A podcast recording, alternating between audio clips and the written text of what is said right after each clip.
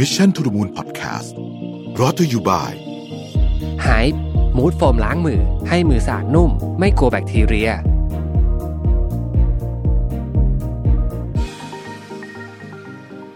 สวัสดีครับ ยินดีต้อนรับเข้าสู่ Mission to the Moon Podcast นะครับคุณอยู่กับประวิทยานุสาหะครับ ผมใช้อุปกรณ์ใหม่มา2อสตอนแล้วนะครับ ถือโอกาสขอบคุณอย่างเป็นทางการเลยแล้วกันนะครับมหาจักร นะครับส่งไมโครโฟนตัวนี้นะครับชัวร์เนี่ยแล้วก็หูฟังอันนี้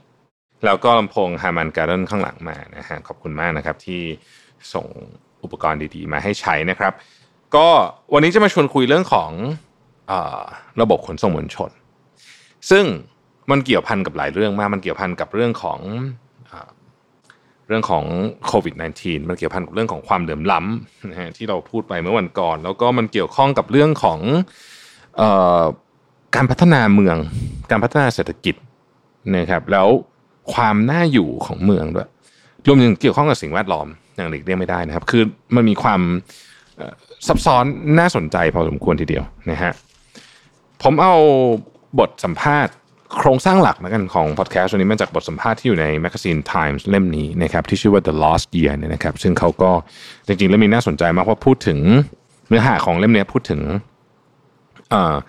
เด็กๆที่ไม่ได้คือโอกาสการเรียนผ่านออนลงออนไลน์เนี่ยมันทำให้เขาเรียกปีนี้ว่า the lost year เนี่ยนะฮะสำหรับนักศึกษานักเรียนนักศึกษา โดยเฉพาะนักเรียนที่อยู่ช่วงหัวเรียวหัวต่อคือกำลังจบมปลายกำลังเข้ามหาวิทยาลัย แล้วก็มหาวิทยาลัยต่อไปทำงานต่อนะครับ the lost year แต่ว่าวันนี้จะไม่ได้พูดเรื่องนั้นจะพูดเรื่องของ public transportation นะฮะเขาไปสัมภาษณ์คุณแอนดี้ไบฟอร์ดนะครับซึ่ง น่าสนใจมากนะครับ เป็นเป็นคนอังกฤษที่ทำงานด้านขนส่งมวลชนมาแล้วทั่วโลกนะฮะเคยไปทำงานอยู่ที่ซิดนีย์นะครับในปี 2018 เนี่ยก็ไปรับตำแหน่งนะครับ Head of New York City Transit Authority นะฮะซึ่งก็คือคนที่ดูแลพวกนั่นนะรถไฟอะไรพวกสับเวย์ต่างๆนะครับซึ่ง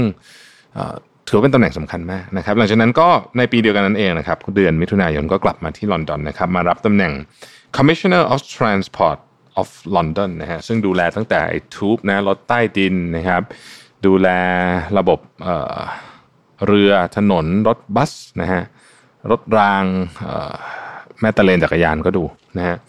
ก็เขาก็มาสัมภาษณ์ว่าเออคุณรู้สึกยังไงหรือว่าเรื่องของการมาถึงของเจ้าตัว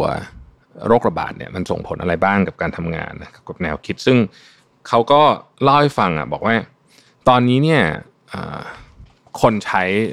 mass transportation น้อยลงอย่างมากนะครับน้อยลงอย่างมากเลยทีเดียวนะครับ คือตอนนี้เนี่ยเขาบอกว่ามันไม่เคยเกินระดับ 35%ของปี 2019 เลยนะฮะนี่สำหรับ Tube ที่ลอนดอนนะครับที่เมืองอื่นก็สถานการณ์แตกต่างกันไป แต่ว่าตกหมดนะครับตั้งแต่บาร์เซโลนามอสโกปักกิ่งนิวยอร์ก นะฮะบางเมืองเนี่ยก็ตกไปถึง 8-90%เลยทีเดียวมันขึ้นอยู่กับว่าความเข้มข้นของการล็อกดาวน์เป็นยังไง แต่ถึงว่าไม่ล็อกดาวน์แล้วเนี่ยคนจำนวนมากก็ยังหลีกเลี่ยงการใช้รถที่มันต้องไปอยู่ด้วยกันเยอะๆนะครับ ก็คือเป็น mass transportation พวกนี้เนี่ยซึ่งเคยเป็นเส้นเลือดหลักของเมืองนะฮะคุณบายเฟิร์ดบอกว่า ในอังกฤษเนี่ยมีการซื้อรถเนี่ยนะครับสูงรถรถทั้งรถใหม่และรถรถมือสองเนี่ยนะฮะรถมือสองเนี่ยนะครับ สูงขึ้นเป็นประวัติการณ์นะฮะสูงเป็นประวัติการณ์เลยทีเดียวเพราะว่าคนเนี่ยกลัวที่จะไปอยู่ในรถที่มันแน่นๆนะนะครับ แล้วก็ทุกสัปดาห์ตอนนี้เนี่ยนะฮะระบบขนส่งมวลชนของกรุงลอนดอนเนี่ยขาดทุนอยู่ประมาณสักร้อยสิบล้านเหรียญคือสามพันกว่าล้านต่อสัปดาห์ ซึ่งก็เยอะมากนะครับคุณแอนดี้ไบฟอร์ดบอกว่าไอ้โควิด -19 เนี่ยมันทำให้ระบบขนส่งมวลชนเนี่ยเหมือนกับย้อนหลังไป 20 ปีเลย ความนิยมต่างๆนานาพวกนี้นะฮะคือ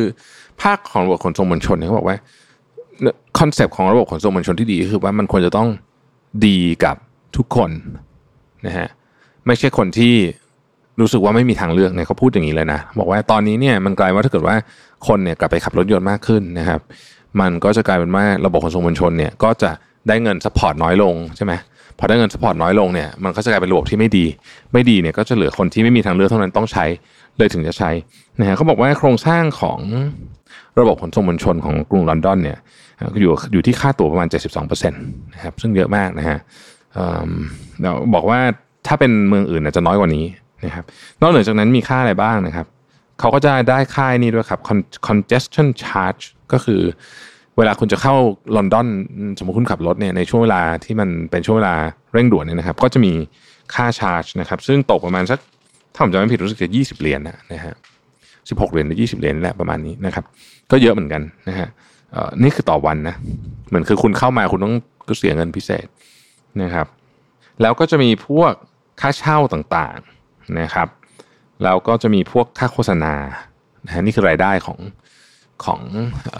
ระบบขนส่งมวลชนของกรุงลอนดอน ซึ่งเขาบอกว่าตอนนี้เนี่ยไอ้ค่าตั๋วซึ่งเป็นรายได้ใหญ่เนี่ยมันหายไปมโหฬารรวมถึงส่วน support จากรัฐบาลเองก็ก็ไม่ได้เยอะด้วยนะครับ ทีนี้เขาก็เลยบอกว่าเขาเชื่อว่าระบบขนส่งมวลชนเนี่ยไม่ใช่คือหลายคนมองว่าเอ๊ะมันจะเป็นปัญหาหรือเปล่า เพราะว่าก็จะโดนปิดโดนมีมาตรการต่างๆ ก่อนเพื่อนเลยเนี่ยแต่เขาบอกว่าระบบขนส่งไม่ใช่ปัญหามันจะเป็นทางออก จากโรคระบาดนี้เพราะยังไงก็ตามเนี่ยเราไม่สามารถหลีกเลี่ยงระบบขนส่งมวลชนได้ ในเมืองที่ดีเนี่ยระบบขนส่งมวลชนแบบนี้เนี่ยมันจะต้องสามารถทำให้คนเนี่ยพยายามที่จะหลีกเลี่ยงการใช้รถยนต์ส่วนตัวแล้วหันกลับมาใช้ระบบขนส่งมวลชนให้ได้นะครับผมขออนุญาตกระโดดไปอีกเรื่องหนึ่งซึ่งซึ่งอาจจะเกี่ยวข้องกับเรื่องนี้โดยตรงเนี่ยนะฮะ World Economic Forum เนี่ยวันก่อนเขาจะมี short video หนึ่งของแม่นะครับก็ไปสัมภาษณ์นายกเทศมนตรีของปารีสนะครับเขาบอกว่าเขามีปารีสเนี่ยมีแผนที่จะ ลดเลนของถนนชองเซลิเซ่ซึ่งปกติเป็นสี่เลนนะฮะลงเหลือข้างละสองก็คือเป็นสี่จากแปดเลนเป็นสี่เลนนะครับ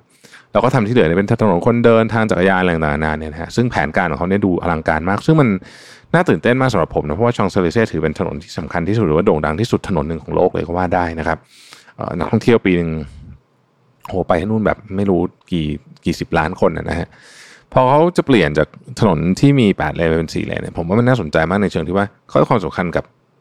กับการที่จะทำให้เมืองเนี่ยมันคล้ายๆกับว่า friendly กับคนไม่ friendly กับรถไม่เท่านั้นนะครับเขายังลดปริมาณที่จอดรถในเมืองลงไปอีก 67%นะฮะคือเขาไม่ได้ทำเมืองเพื่อจะมาเซิร์ฟรถยนต์ ซึ่งเป็นเป็นหน่วยที่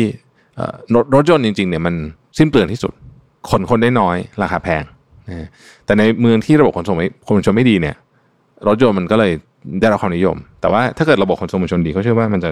มันช่วยเรื่องนี้ได้นะฮะเขาบอกว่าถ้าเกิดว่าเราไม่สามารถที่จะสร้างความมั่นใจให้กับระบบขนส่งมวลชนกลับขึ้นมาได้ แล้วคนไม่ยอมมานั่งเนี่ยนะฮะปัญหาเรื่องโลกร้อนเนี่ยจะทวีความรุนแรงมากขึ้นอย่างโหราน เพราะเราเองก็ยังไม่ได้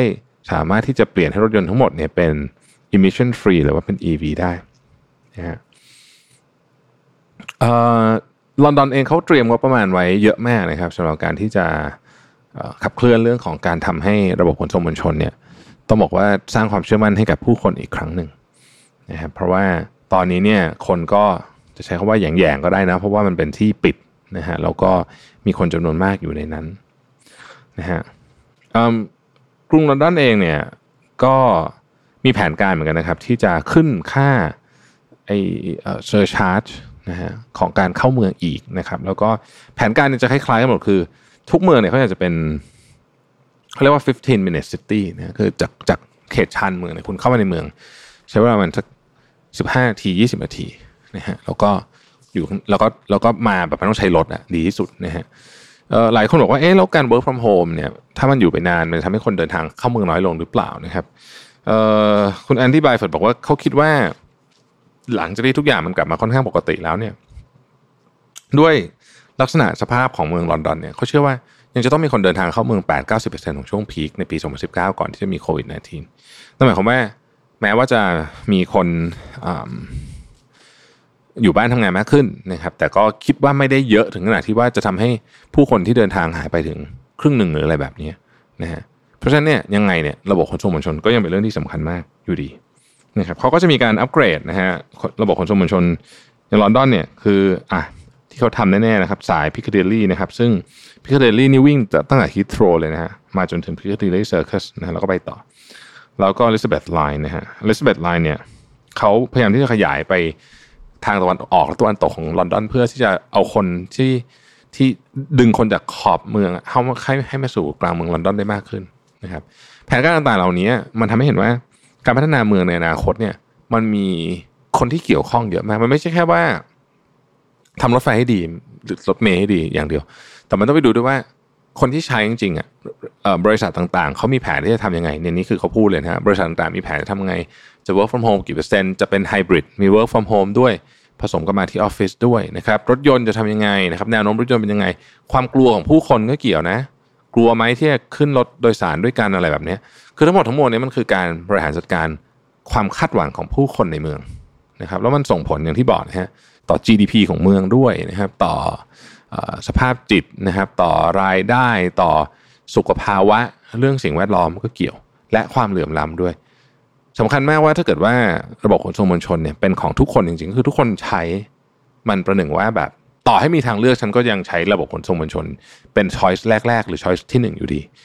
แทนที่จะขับรถ ถ้าคนส่วนใหญ่เป็นแบบนั้น อันนี้ถือว่าระบบขนส่งมวลชนเนี่ยประสบความสำเร็จนะครับ ก็มาถึงตรงนี้เนี่ย ก็ต้องแน่นอนต้องกลับมาดูประเทศไทยนะผมคิดว่าประเทศไทยเองเนี่ยเราเราทำได้ดีกว่านี้นะ อันนี้พูดจริง ๆ คิดว่าหวังฝากฝากหวังเอาอประเทศไทยอาจจะกว้างไปเอาผู้ว่ากทมท่านต่อไปก่อนนะฮะท่านท่านผู้ว่ากทมท่านต่อไปเนี่ยหวังว่าเรื่องนี้จะเป็นโฟกัสหลักนะฮะของท่านมันไม่ใช่แค่การทำรถไฟฟ้าให้ดีอย่างเดียวนะมันถึงหมายถึงรถเมย์หมายถึงการจัดระเบียบมอเตอร์ไซค์รับจ้าง การทำฟุตบาทให้ดีนะครับ การเชื่อมโยงกับภาคเอกชนนะฮะที่เขามีส่วนเกี่ยวข้องเนี่ยให้ลงมาอ่าทำงานด้วยกันนะครับเรือนะฮะเมืองกรุงเทพเองจริงเนี่ยเรือถ้าทำให้มันได้มาตรฐานเนี่ยเป็นทางเลือกที่ไม่เลวนะครับเพราะว่ากรุงเทพเนี่ยโดยลักษณะแล้วเนี่ยเป็นเมืองที่ไม่ใหญ่นะฮะคือจริงกรุงเทพไม่ใหญ่แต่ที่รู้สึกว่ากรุงเทพมันใหญ่เพราะรถมันติดนะฮะลองวิ่งกรุงเทพตะวันออกตะวันตก ในวันที่วันอาทิตย์แบบไม่มีรถแบบหรือช่วงเนี้ยที่คน work from home คุณจะพบว่าอุ๊ยแป๊บเดียวสุดละ นะจริงๆเป็นเมืองเล็กแล้วถ้าเกิดว่าเราทำ30 minute city ได้ไม่ต้องถึงขนาด15 minutes หรอกครับ30 minute city ได้เนี่ยนะฮะคือทุกคนสามารถเดินทางเข้าเมืองมาได้ภายใน 30 นาทีไม่ว่าคุณอยู่ที่ไหนในเขตกรุงเทพหรือปริมณฑลได้เนี่ยโอ้โหนี่นี่จะเป็นเมืองที่แบบน่าอยู่ขึ้นมาเยอะมากนะฮะแล้วก็ทำให้ทุกคนอยากใช้ระบบขนส่งมวลชนเพราะว่านี่เป็นโจทย์หลักเลยนะฮะแล้วก็แล้วก็ในถ้าเกิดเป็นอย่างนั้นจริงๆเนี่ยในอนาคตผมว่าเราอยากจะปรับทางเท้าเหมือนที่เหมือนที่กรุงปารีสเขาทำกับชองซาลิเซ่อย่างเงี้ย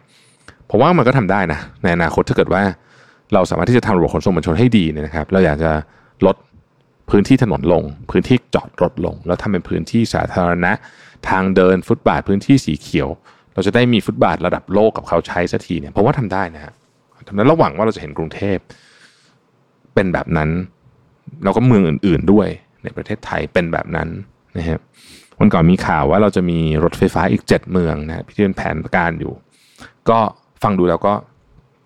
ดีใจอยากให้เกิดขึ้นเร็วๆนะครับผมเชื่อว่าพวกนี้เนี่ยมันคือเรื่องของคุณภาพชีวิตของคนทั้งสิ้นนะครับอย่าให้ความสำคัญกับเฉพาะคนที่ขับรถยนต์เท่านั้นนะฮะเพราะว่านั่นคือคนกลุ่มน้อยต้องใช้คำนี้แล้วกันที่ขับรถยนต์เพราะฉะนั้นเราก็ต้องเราต้องให้เราต้องให้ทั้งหมด แล้วถ้าเกิดวันหนึ่งกรุงเทพสามารถที่จะปั่นจักรยานไปทำงานได้โดยไม่ต้องเป็นห่วงว่าตัวเองจะถูกรถชนตายหรือเปล่าเนี่ยนะฮะใครไม่เคยปั่นจักรยานออกถนนใหญ่ผมจริงๆก็ไม่ได้แนะนำมากแต่ว่าถ้าอยากลองลองดูก็ได้นะผมเคยลองแล้วผมก็รู้ว่าโอ้โห มันอันตรายมากครับหรือว่าหรือแม้แต่การที่เราสามารถออกมาวิ่งออกกำลังกายหน้าบ้านได้โดยที่ไม่ต้องกลัวรถชนเนี่ยนะผมคิดว่ามันมันเป็นเรื่องที่เบสิกซิมเปิลมากสำหรับสำหรับเมืองที่จะทำได้เนี่ยนะฮะแต่ว่าตอนนี้มันกลายเป็นของที่ privilege มากนะฮะมีน้อยคนมากเลยที่จะทำได้นะก็อยากให้ลองฝากเรื่องนี้ลองพิจารณาดูนะครับ ขอบคุณที่ติดตาม Mission to the Moon Podcast นะครับแล้วเราพบกันใหม่ในวันพรุ่งนี้นะครับ สวัสดีครับ Mission to the Moon Podcast